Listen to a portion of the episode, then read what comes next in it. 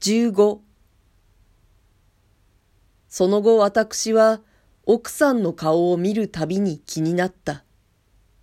先生は奥さんに対しても始終こういう態度に出るのだろうか。もしそうだとすれば、奥さんはそれで満足なのだろうか。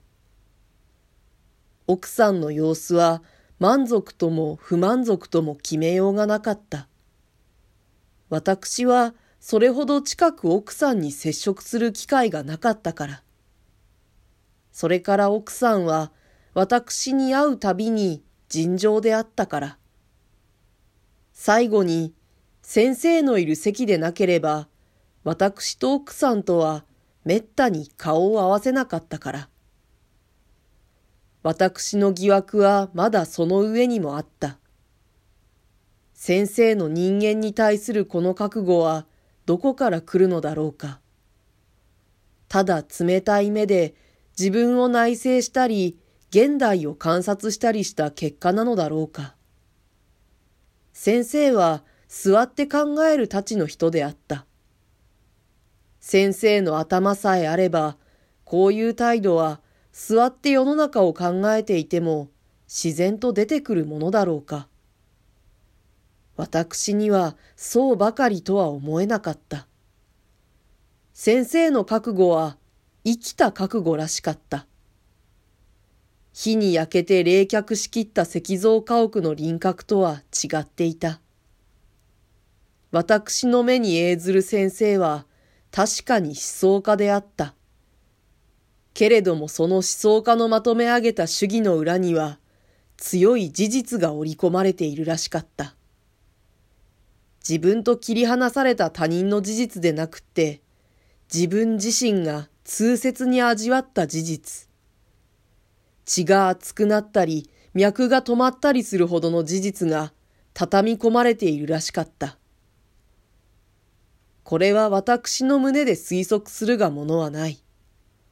先生自身、すでにそうだと告白していた。ただその告白が雲の峰のようであった。私の頭の上に正体の知れない恐ろしいものを覆いかぶせた。そうしてなぜそれが恐ろしいか、私にもわからなかった。告白はぼーとしていた。それでいて明らかに私の神経を震わせた。私は先生のこの人生観の起点に、ある強烈な恋愛事件を仮定してみた。無論、先生と奥さんとの間に起こった。先生がかつて恋は罪悪だと言ったことから照らし合わせてみると、多少それが手がかりにもなった。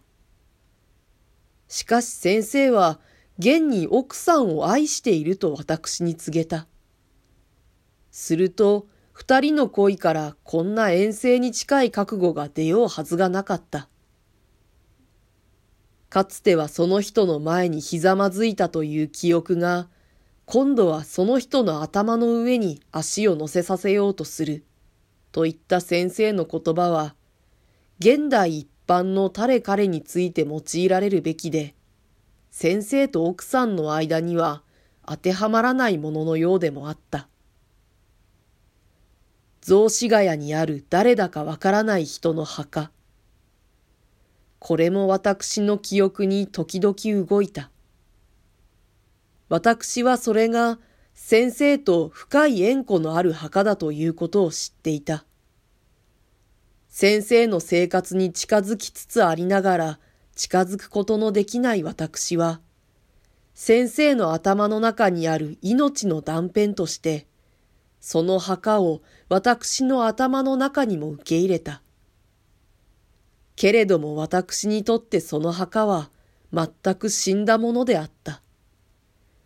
二人の間にある命の扉を開ける鍵にはならなかった。むしろ二人の間に立って自由の往来を妨げる魔物のようであった。そうこうしているうちに私はまた奥さんと差し向かいで話をしなければならない時期が来た。その頃は日の詰まっていくせわしない秋に誰も注意を惹かれる肌寒の季節であった。先生の付近で盗難にかかったものが三四日続いて出た。盗難はいずれも酔いの口であった。大したものを持っていかれたうちはほとんどなかったけれども、入られたところでは必ず何か取られた。奥さんは気味を悪くした。そこへ先生がある晩、家を開けなければならない事情ができてきた。先生と同郷の友人で地方の病院に奉職している者が上京したため、先生は他の二三名と共に、あるところでその友人に飯を食わせなければならなくなった。先生は訳を話して、私に帰ってくる間までの留守番を頼んだ。私はすぐ引き受けた。